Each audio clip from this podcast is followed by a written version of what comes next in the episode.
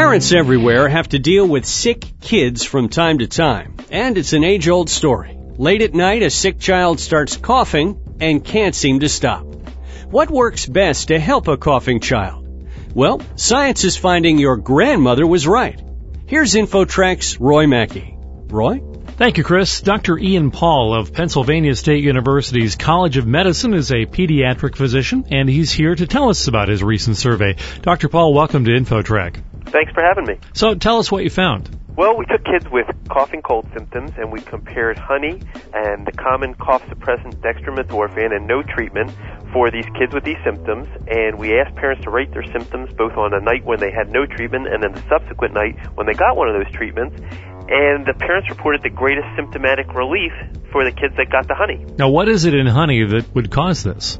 Well, you know, that's tough to say exactly, but there are a couple possible mechanisms how it could work. First, honey is just very thick liquid that will coat the back of the throat. And we've all had that kind of irritant cough or the postnasal drip that causes cough. And honey just may coat the back of the throat and allow some relief that way. A second way is that honey tastes good and causes some salivation, and salivation can help thin mucus, which might then reduce cough.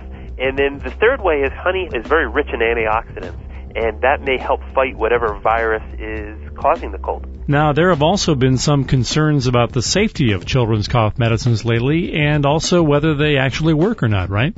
Including one study that we did, the cough medicines have never been shown to be better than a placebo for children. And as you say, there are definite potential for side effects. So the Food and Drug Administration's advisory board in October ruled that kids shouldn't take these medications because they haven't been shown to work and potential for side effects, and that really applied for children under age six, though they haven't been shown to work for children in any age. So for children over age one, honey may be a good alternative. And you just mentioned age one. There is one safety warning about honey as well. There's a very rare but serious problem for children under age one taking honey, and that's infantile botulism, which can be very severe or fatal. But for kids over one, honey is perfectly safe. Now, how much honey do you recommend and how often? Well, this is our first shot, our first study doing this, and it was a single dose study. And it, what we did was we gave children two to five half a teaspoon. We gave the kids that were six to eleven one teaspoon, and kids 12 and up we gave two teaspoons. And we only gave a single dose, but I think that this could be done repeatedly over a day since it's so well tolerated.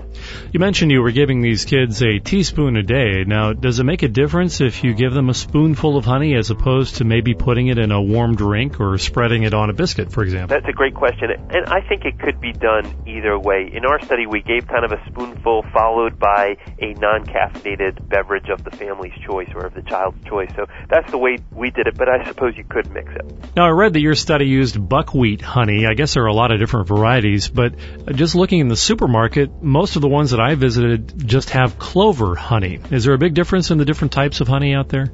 There are small differences. The darker honeys, like buckwheat honey, have a little bit higher antioxidant concentration. I suspect that the clover honey would work well also, and whether there's a difference between the two, I can't say. Buckwheat honey is available at some supermarkets. We have it locally here in our supermarkets, but I suspect that parents that couldn't find the darker honey certainly could try the clover honey and have good results. Is there a difference in the taste between a darker honey and clover honey, for example? It's a little bit different. The darker honey, like the buckwheat honey, is a little bit stronger flavor, but it still tastes good. Some of the other honeys don't taste quite as good, but buckwheat honey is a good tasting one, as everybody knows. The clover honey, which is the usually found supermarket honey, is very good. Any final words of advice for parents? I think that before going to over-the-counter cough and cold medicines, parents should really give this a try, see how it works, and hopefully they'll find some relief for their kids from this, and maybe save a couple bucks too. And is there anywhere online that folks can read more about this? I think that if they wanted to read the actual study, they could find it on any search engine.